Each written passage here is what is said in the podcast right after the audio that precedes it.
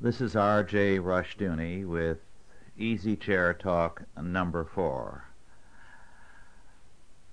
I'd like to begin with something that uh, is totally irrelevant but uh, tickles me no end. It's a news item that American funeral directors have noticed that corpses do not decompose as quickly as they used to. They attribute this development to the increased use of preservatives in convenience and packaged foods. In other words, we all now have a better shelf life thanks to the neighborhood grocery store. Well, one more item before we get down to something a little more serious.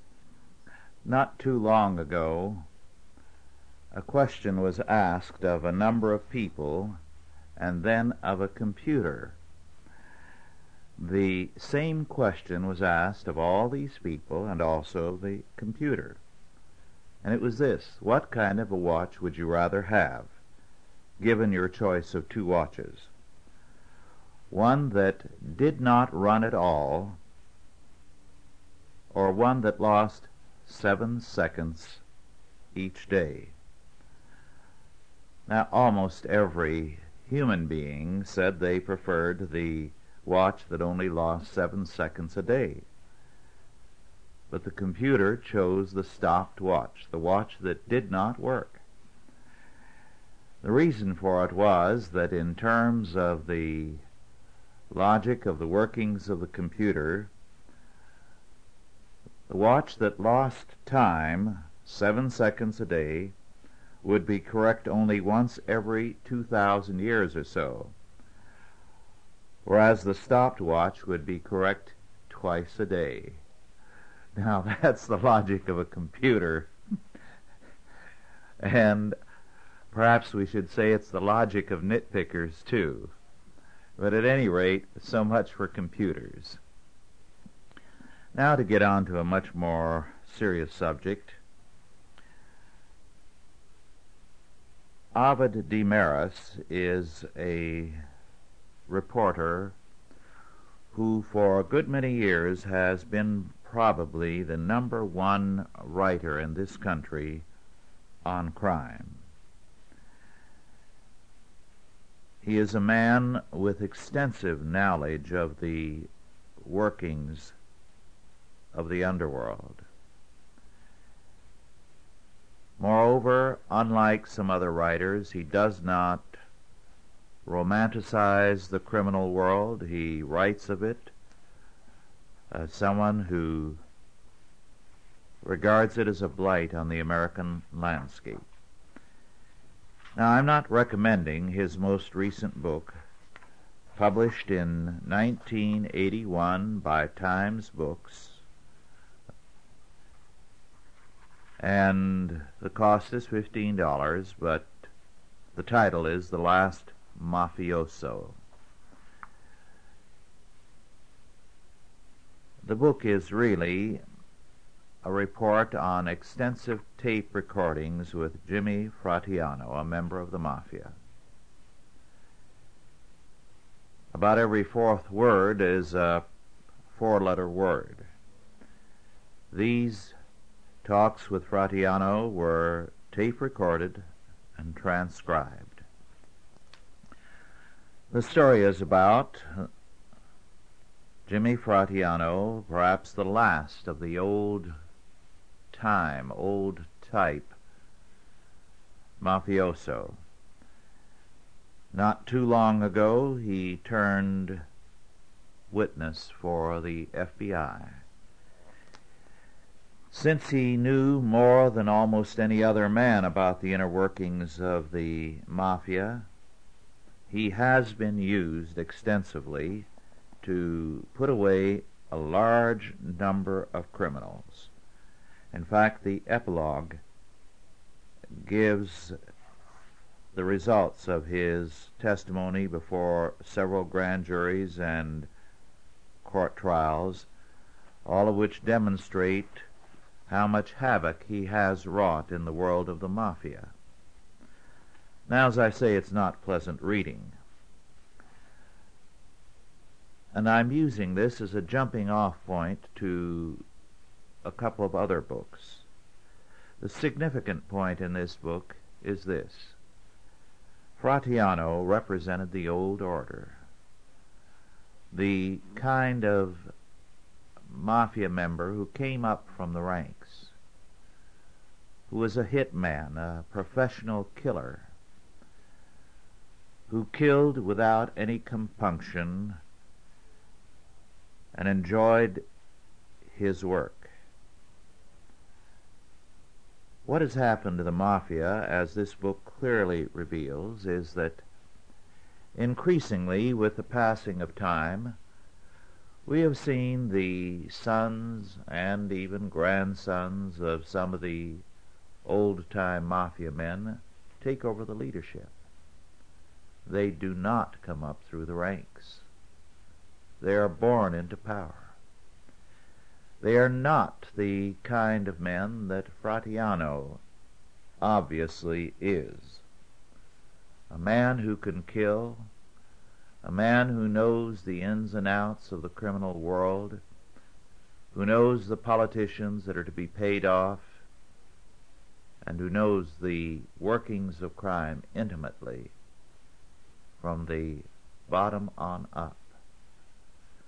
And as a result, the criminal world is getting soft. Resentment has grown up towards the old-time men who have the know-how the young hoodlums lack. And as a result, in recent years, we've seen many of the old-time mafia bosses, retired men, actually executed because of the resentment of the new leaders for men who know more than they do and who know how incompetent they basically are. It was this kind of contempt that led Fratianno to turn into a witness, an informer. He is being kept in hiding in order to be preserved from sure execution at the hands of a vengeful mob. Now, a few notes about the criminal world, things that are not in this book. This country has seen a successive wave of different kinds of criminal syndicates. As one immigrant group after another, a large group, of millions moving over to the United States from their homeland arrive here, they become inhabitants of the ghettos. Now the ghetto has a bad reputation in our day, but the ghetto in American history has been a place of transient populations, of newcomers who land there in a few years work their way out of there into better neighborhoods and make way for a new wave of immigrants. We have never had a permanent ghetto population. The closest we have come to it is what we have now, and it is a creation of welfarism. Remove welfarism and you will have the same development that you've always had in this country people hitting the ghettos, the blacks from the South, the Arkies and Okies of some years ago, moving northward and westward, inhabiting ghettos, but very quickly working their way up to positions of freedom, wealth, and power. Well, as you've had these successive large waves of immigration, you've always had a fallout in that some have taken the easier route of crime rather than hard work. Thus you had, a few generations back, the control of crime by Germans, and by the Irish, by the Jews, then by the Italians. We are now seeing, and this is the significance of Demaris' book, the beginning of the end for the Italian, especially Sicilian, underworld.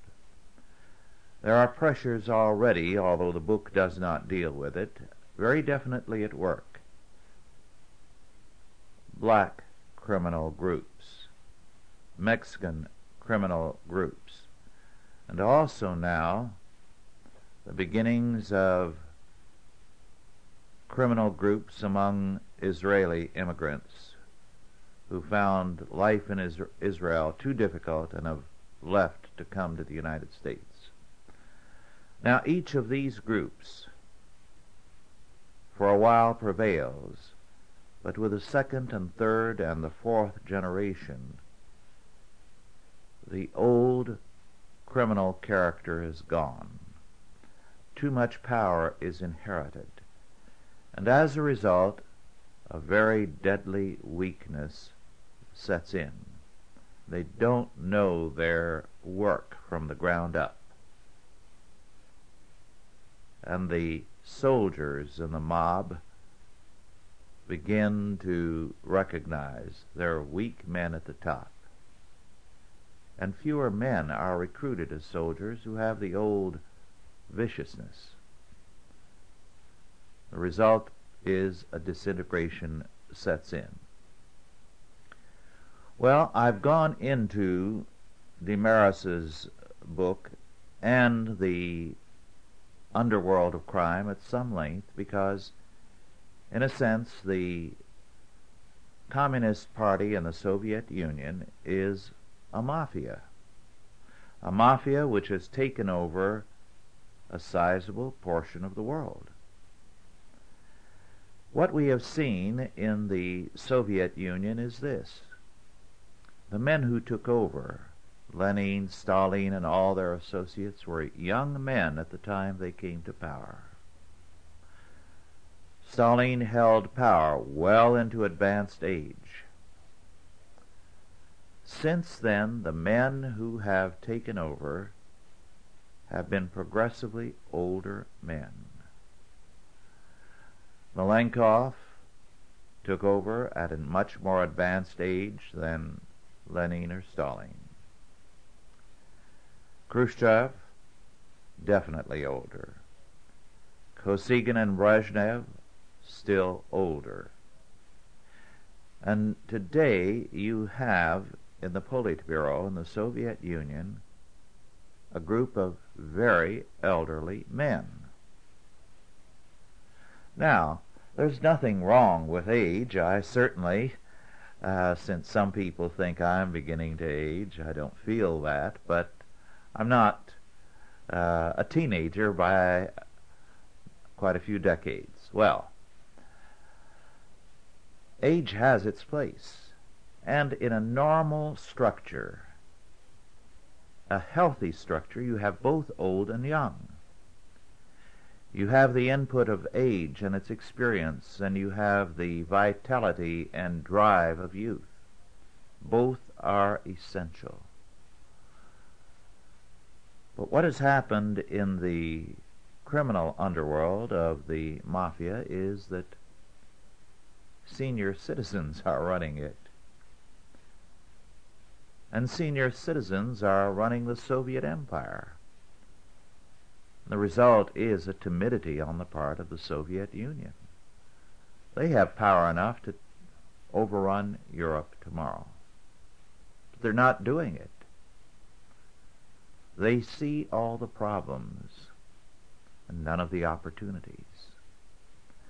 One of the things happening is that the KGB, the secret police, are increasingly exercising more and more power in the Soviet Union. They recognize that the open, admitted leadership, the Politburo, is no longer capable of enough initiative. But even within the KGB, there are signs of decay. The older men are not as old, perhaps, as those in the Politburo, but they no longer have the kind of drive that, say, the men in Stalin's day did, or in the men in Khrushchev's day. Well, with that general preface, I want to turn to two very important books on the Soviet Union. They are probably not in print any longer, even though I just ran across them and picked them up recently. The first was published by Harcourt Brace Jovanovich in 1976 for 12.95. The author is Dmitri Panin, P-A-N-I-N. The title, The Notebooks of Sologdin, S-O-L-O-G-D-I-N. It's the autobiography of Panin, but since he was the real-life model of the character Sologdin in Solzhenitsyn's novel The First Circle, he gives a fuller account here of what Solzhenitsyn reports in his book. Now, Panin was born in Moscow in 1911 of upper middle class parents. As a result, he can remember the Soviet Revolution. He is an older man. He represents an older generation and therefore an older character. His book thus is very, very interesting, grim reading, as he describes the horrors of many, many years in Soviet prison camps. Panin was converted to Catholicism he has left the Soviet Union and settled near Paris. His book thus represents a perspective that is more oriented to a Christian world and life view. He says, and I quote, Save your soul and you'll save your body too. Unquote. This was his premise in terms of which he survived in prison and in slave labor camps. He did not put the emphasis on physical survival, but on a survival spiritually. He did not want to be destroyed by the evil, the ugliness, the viciousness that had overwhelmed the country and was overwhelming him in the prison camp. I think his book is very telling in that today we have many survivalists who act as though the essence of survival is to save their skins, to hole up somewhere with food and guns as though this is the solution. Well, the first step in survival is, as Panin says, save your soul. And then, having been saved, to know that we belong to the only victorious army in history. And true survival means, yes, necessary precautions if it is a time for precautions, but above all else, a plan for conquest. Nobody who thinks in terms of bare survival can survive. They've already admitted to the fact that they expect to lose. And they belong to the world of losers. Panin did not. As a result, he did survive. His book is a grim one, but a very encouraging one. It tells us of the very many people who knew that they were in the midst of evil, but they compromised because, well, the power was in the hands of the enemy. Therefore, the only way to survive is to play ball with the enemy. Solzhenitsyn has said that the tragedy of our time is that nobody in the Soviet Union any longer believes in communism, whereas in the United States they still do.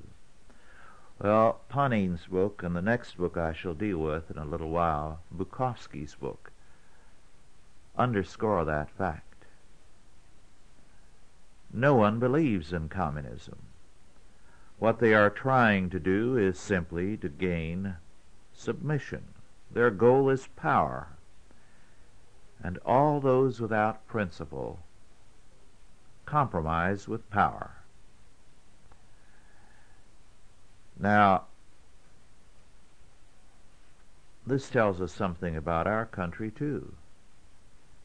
Because one of the things that we are seeing now in these church and state trials is that a great many people are working out plans of accommodation with the controls imposed by the state.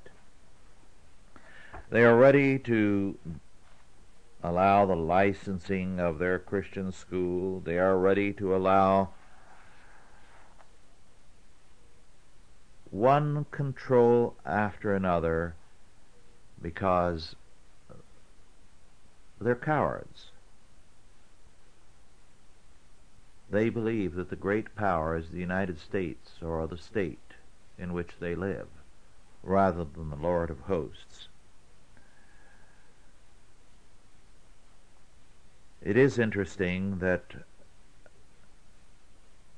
one after another of these books on the Soviet Union gives us a glimpse at times of the old believers in the Soviet Union. The old believers go back to the time of Peter the Great, when they broke with the Russian Orthodox Church. They became an underground church, and as a result, they have resisted the Soviet Union steadfastly. There is, by the way, a great deal of the old believer faith in Solzhenitsyn. He has never said that he is a member thereof, but very definitely his sympathies are with them. Panin says of these old believers that going back to the old days and to the present, they were well informed about the vile misdeeds of the venal princes of the Church and denounced them as representatives of the Antichrist. They considered themselves the true Orthodox Christians who recognized no innovations and resisted the temptations of our era. The brotherhood was led by a woman and her two sons. They had all been given 25 year sentences. Uh, he's speaking of a group in one of the slave labor camps. They came from the working class mechanics, metal workers, miners, truck drivers. Before their arrest, they had lived in the Donets Basin, famous for its coal mines. At the transit prison in Kuibyshev, there had been fifteen or so of these people, and I got to know them while we were all together. All three of them wound up with me only three of them wound up with me in the camp. Then he goes on to say, Upon arriving at the camp, this one man, whom he knew well, a highly qualified mechanic, he categorically refused to have the numbers put on his clothing, regarding them as the brand of Satan, and thus offensive to a Christian. To avoid serving this same Satan, he refused to do any work whatsoever. He would not take any food from the kitchen because it might have contained animal fats, which he did not eat on principle. In other words, he kept the dietary laws of Scripture. He consented to take only bread and sugar. However, on Wednesdays and Fridays, he gave the bread away to his barracks mates. He spent all day and part of the night in prayer and in meditations on spiritual subjects. He had almost no religious education, but the clarity of his understanding and interpretation of the truths of Christian doctrine was absolutely amazing. He endured countless days and nights in the punishment cell, enough to kill an ox. Each time he came out he was more lean than ever. There was no point adding anything to his sentence, for he already had twenty-five years to serve. After trying out every means of coercion at their disposal, and having utterly failed to break his indomitable will, the authorities finally gave up and allowed him to satisfy his modest needs. After this, the Latvian orderly in the BUR and several other men began to uh, to make fun of him and uh, those who were always at prayer. We set the orderly straight, asking him to get out altogether if he valued his neck. So he asked to be transferred to the camp jail. Well, there's much like this in this and other books.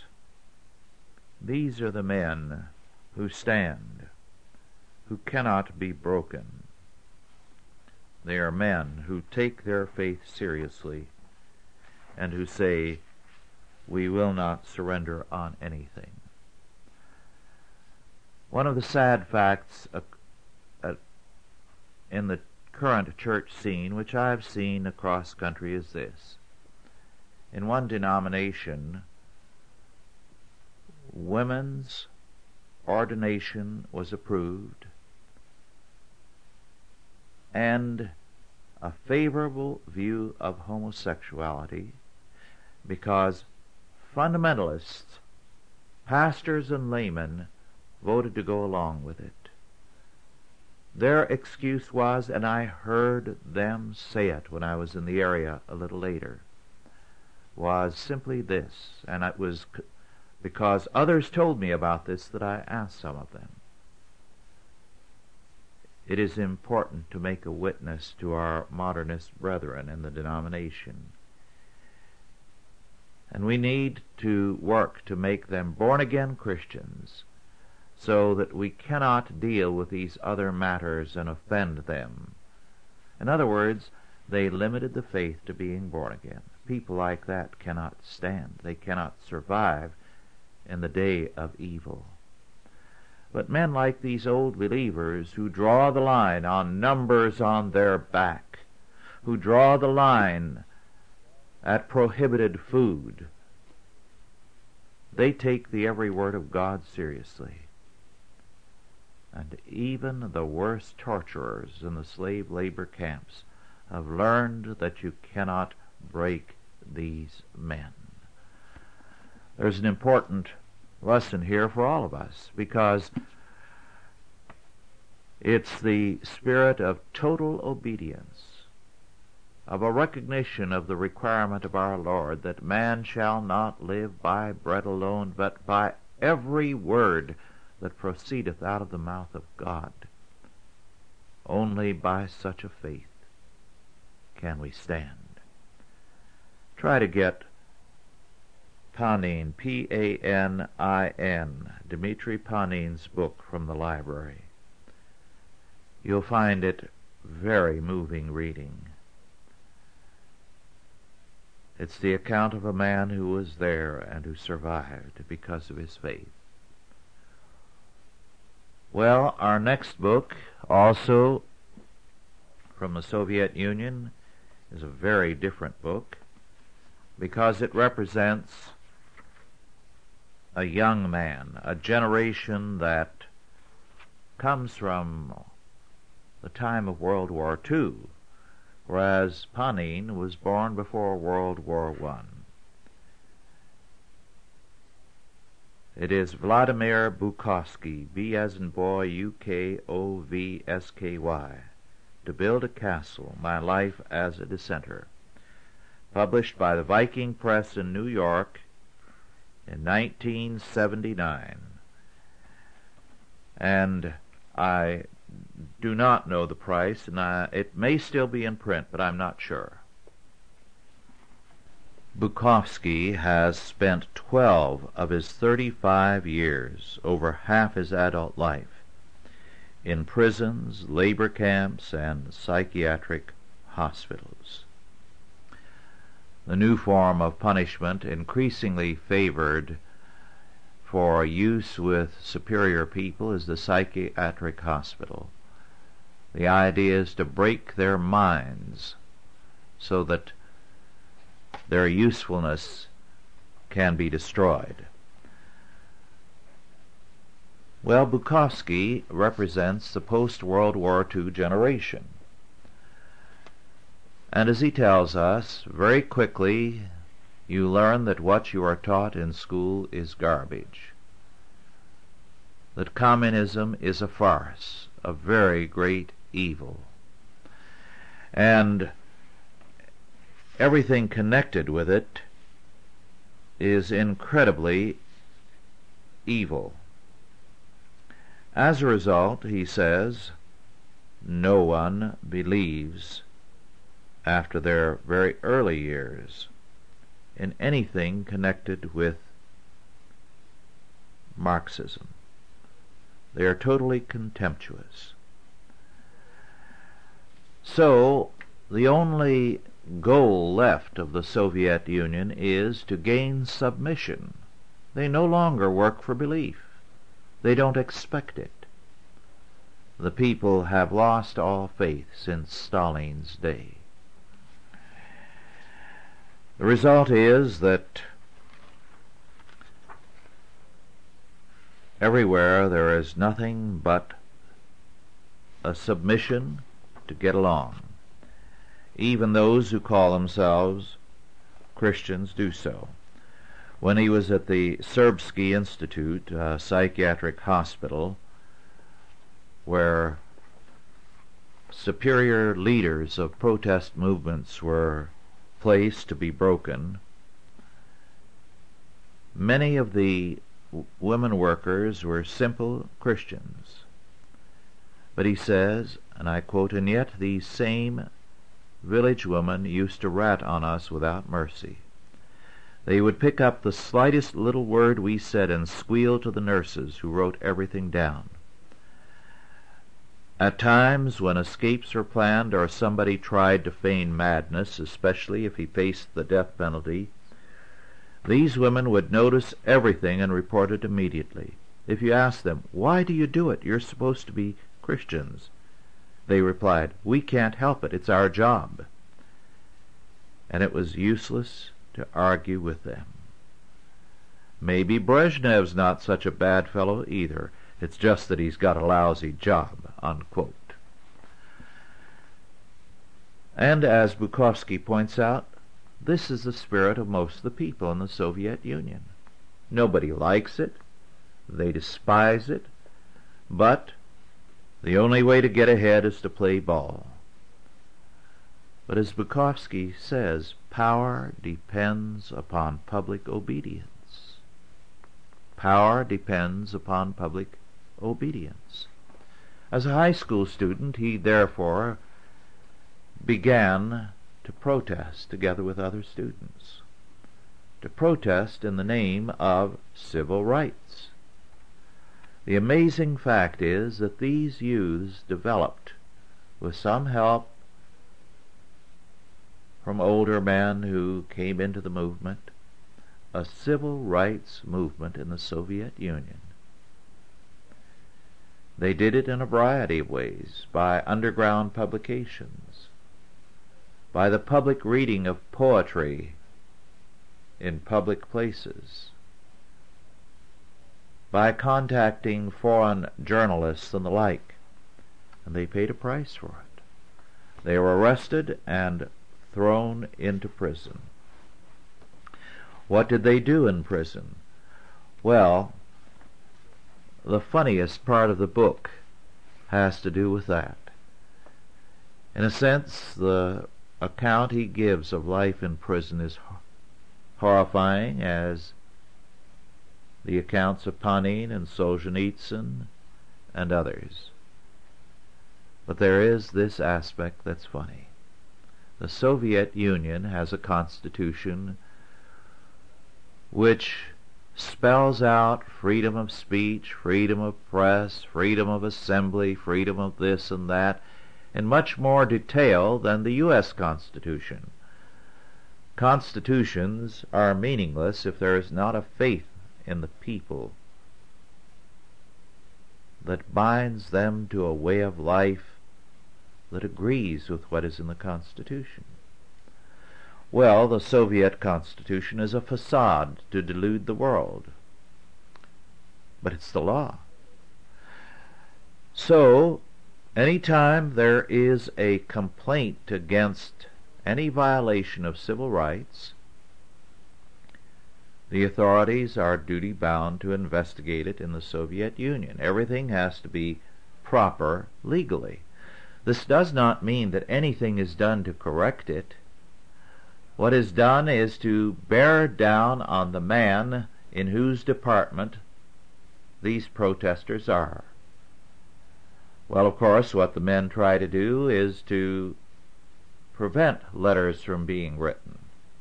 But what these young men did, and everyone in the institutions, the prisons or hospitals or camps they were in, was to recruit others, to get them to write as many as ten letters a day, each on one subject, each to some prominent Soviet leader. Then get the letters mailed out legally or illegally and to watch what happened.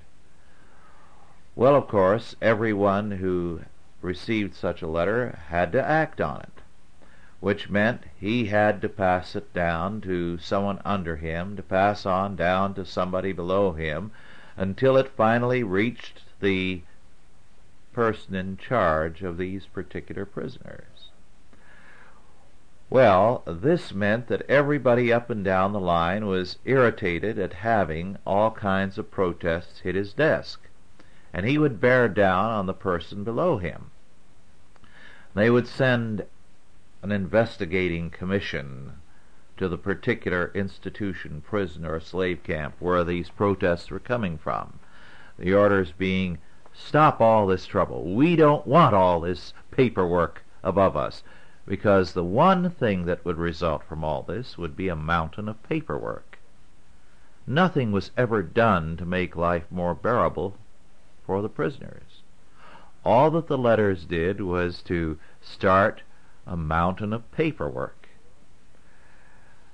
Bureaucracies and tyrannies go hand in hand. As you create a bureaucracy, you create a tyranny and a bureaucracy goes by the letter of the law. Not by justice, but by the letter of the law. There was a news item recently. Danny Kaye, I believe, was going into Canada to receive some kind of award at a testimonial dinner in his honor. And when he reached the border driving, I think it was, at any rate, all the customs officials and border guards gathered around to express their appreciation of him and to ask for autographs and to chat with him. So there uh, was a little time spent delaying his uh, move through the border uh, while these bureaucrats gathered around this celebrity with a great deal of pleasure. Well, then when it was time to go, they stopped him. Why? Mr. Kaye., we must have some identification. Well, that's the bureaucratic mind. Everything has to be done by the book. So Bukovsky and his friends used that mentality. They created an ocean of paperwork for everybody above them.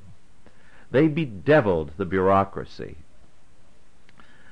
They had more than one man removed because the bureaucracy above them got upset at all the paperwork that was coming across their desk.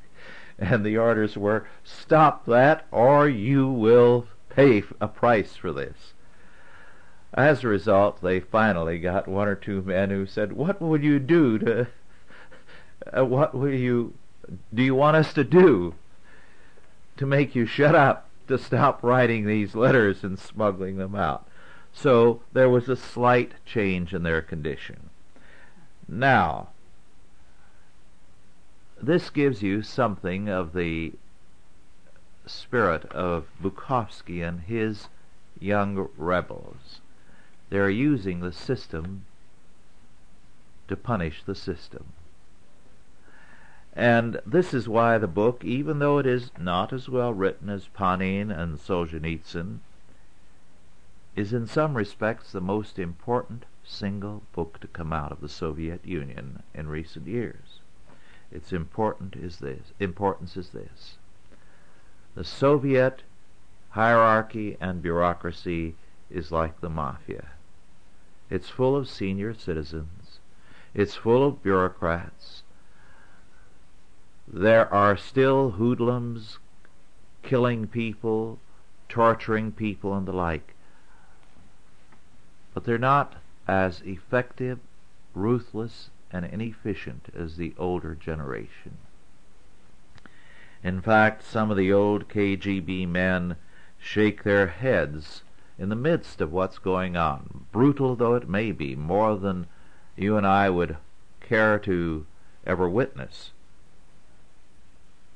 And they're saying that, in effect, these are idiots, fools. They don't know how to do the job properly.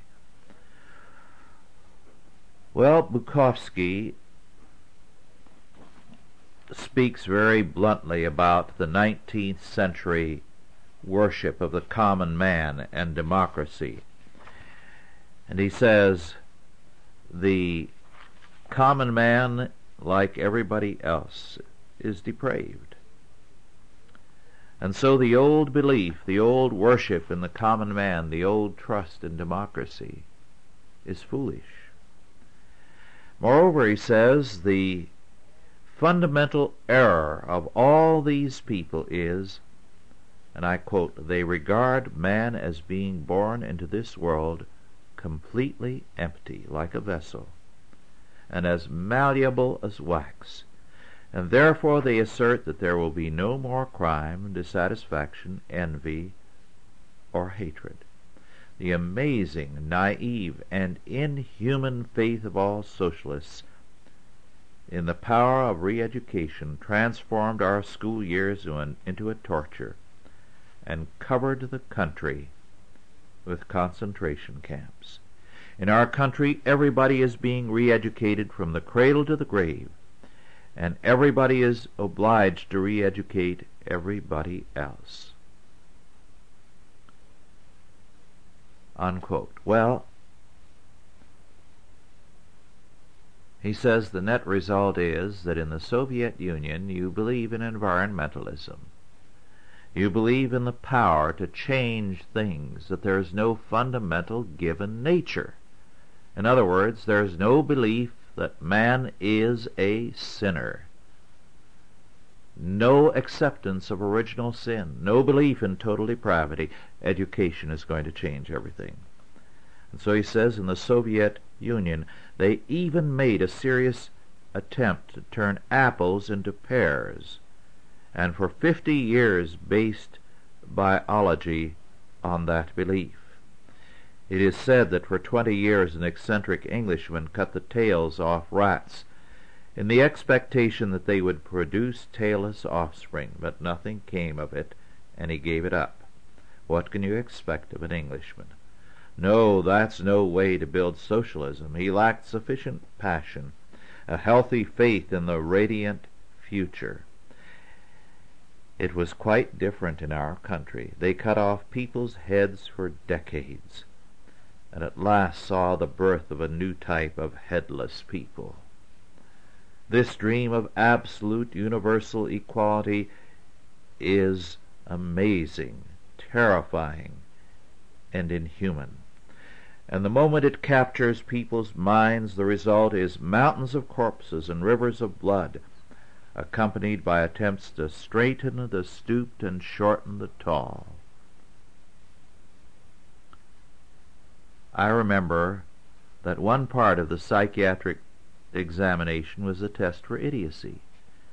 The patient was given the following problem to solve. Imagine a train crash. It is well known that the part of the train that suffers the most damage in such crashes is the carriage at the rear. How can you prevent that damage from taking place? The idiot's usual reply is expected to be uncouple the last car- carriage. That strikes us as amusing.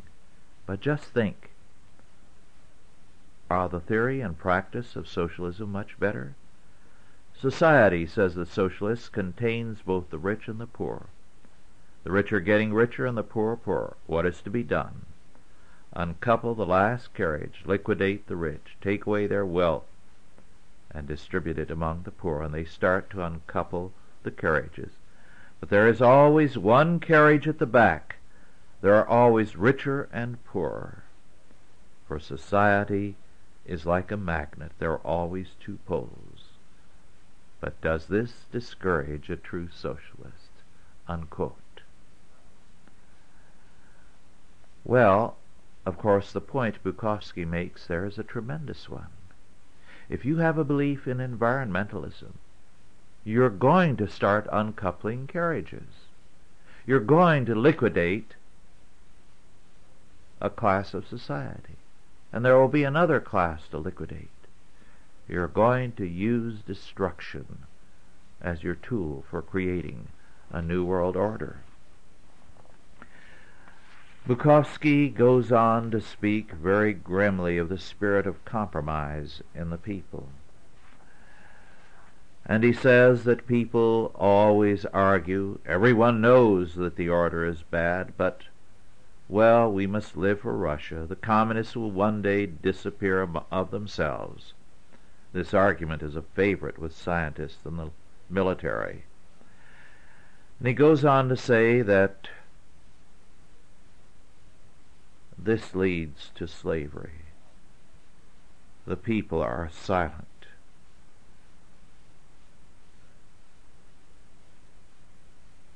And they use every kind of excuse, including religious ones like this, and I quote, Communism has been visited upon Russia in retribution for her sins. To resist God's retribution is equally sinful, unquote.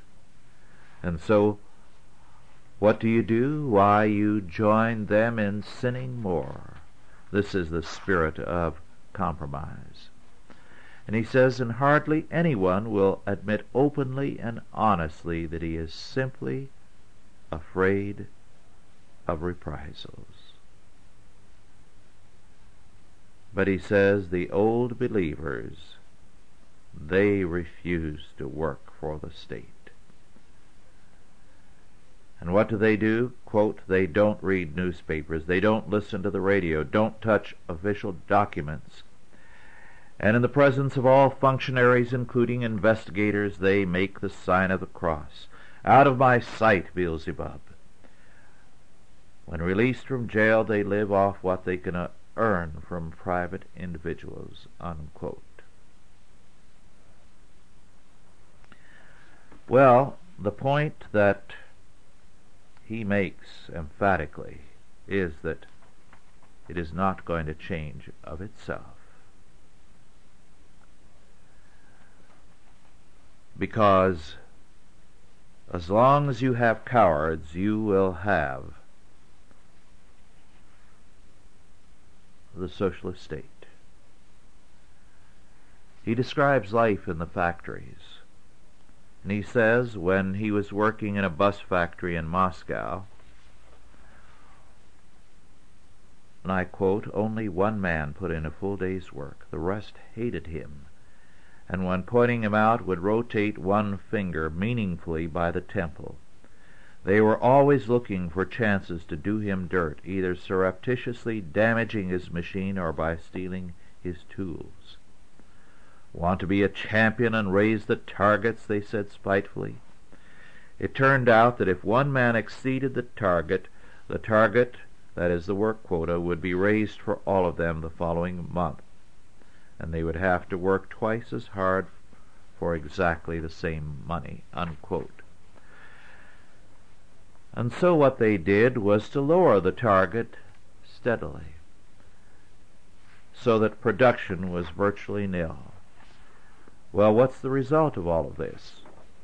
Bukovsky spells it out very, very clearly.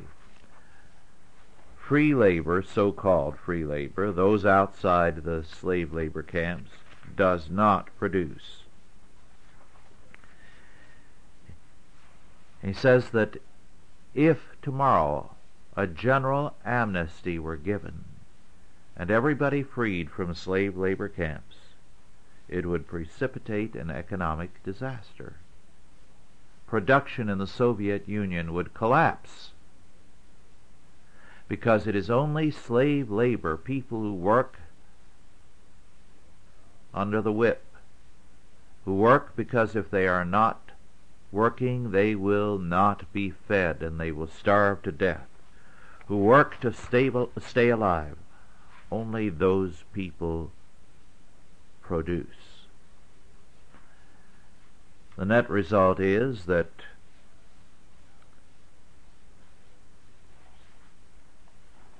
slave labor camps are a necessity. They have to have them to have any production.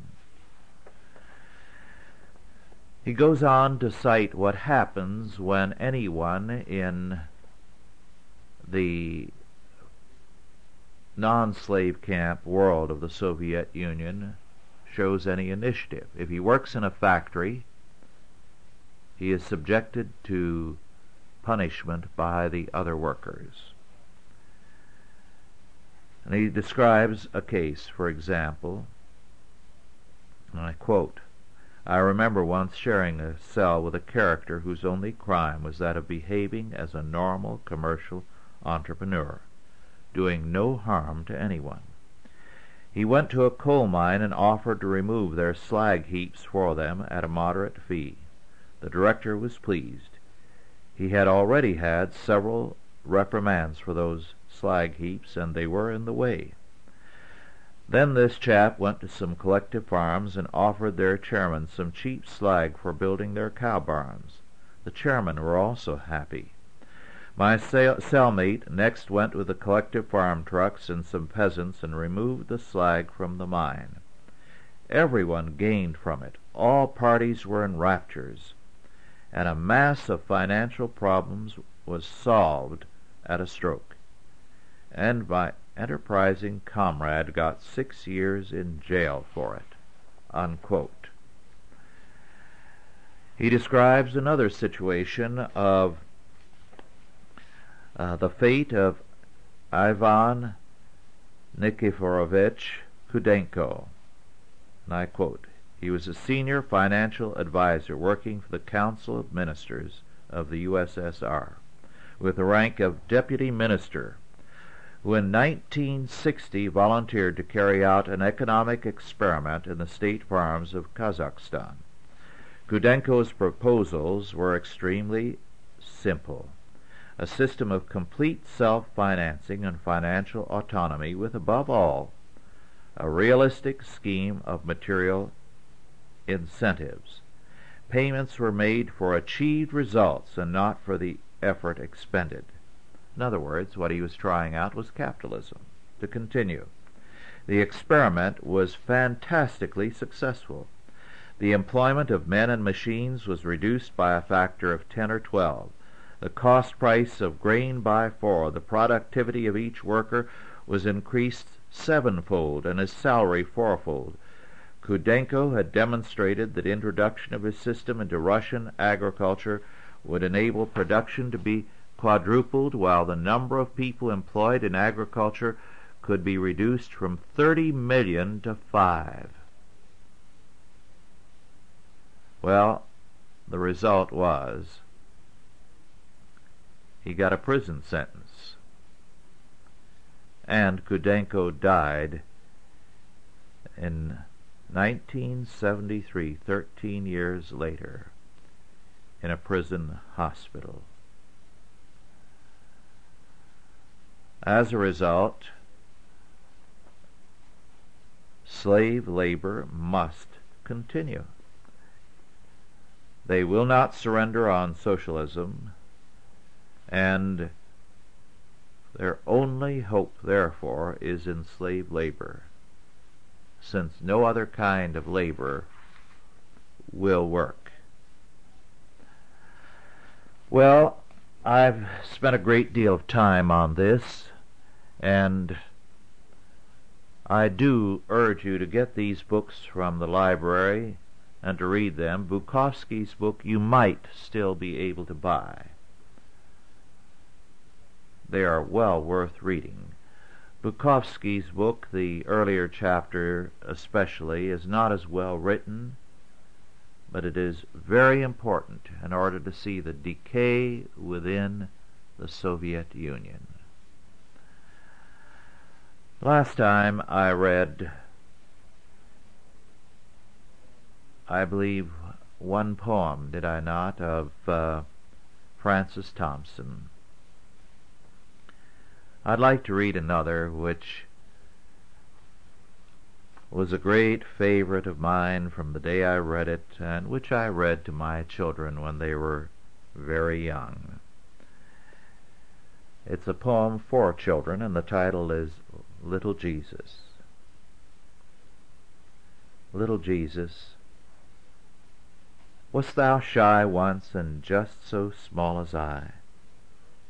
And what did it feel like to be out of heaven and just like me? Didst thou sometimes think of there and ask where all the angels were? I should think that I would cry for my house all made of sky. I would look about the air and wonder where my angels were, and at waking 'twould distress me not an angel there to dress me. Hadst thou ever any toys like us, little girls and boys? And didst thou play in heaven with all the angels that were not too tall, with stars for marbles? Did the things play Can you see me through their wings? Did thy mother let thee spoil thy robes with playing on our soil? How nice to have them always new in heaven because 'twas quite clean blue. Didst thou kneel at night to pray, and didst thou join thy hands this way? And did they tire sometimes, being young, and make the prayer seem very long? And didst thou like it best that we should join our hands to pray to thee? I used to think before I knew the prayer not said unless we do. And did thy mother at the night kiss thee and fold the clothes in right? And didst thou feel quite good in bed, Kissed and sweet, and thy prayers said? Thou canst not have forgotten all that it feels like to be small. And thou knowest I cannot pray to thee in my Father's way. When thou wast so little, say, couldst thou talk thy Father's way? So a little child come down and hear a child's tongue like thine own. Take me by the hand and walk and listen to my baby talk. To thy Father show my prayer. He will look, thou art so fair, and say, O Father, I thy Son. Bring the prayer of a little one. And he will smile that children's tongue hath not changed since thou wast young. Very beautiful, is it not? Francis Thompson wrote the greatest single poem in the English language, The Hound of Heaven. It's a very moving poem of his own experience. Francis Thompson, as a young man in the last century, contracted tuberculosis, was put into a hospital and in those days they did not know the danger of narcotics, and he was given drugs, heavy dosages to ease his pain, and became a narcotic. Was turned out a, a narcotic, lived on the streets for a while, and only his faith enabled him to overcome his habit, but his health was broken for life. It was while he was on the streets, on butcher paper that he'd picked up from trash cans, that he wrote The Hound of Heaven. Well, till next time, this is it.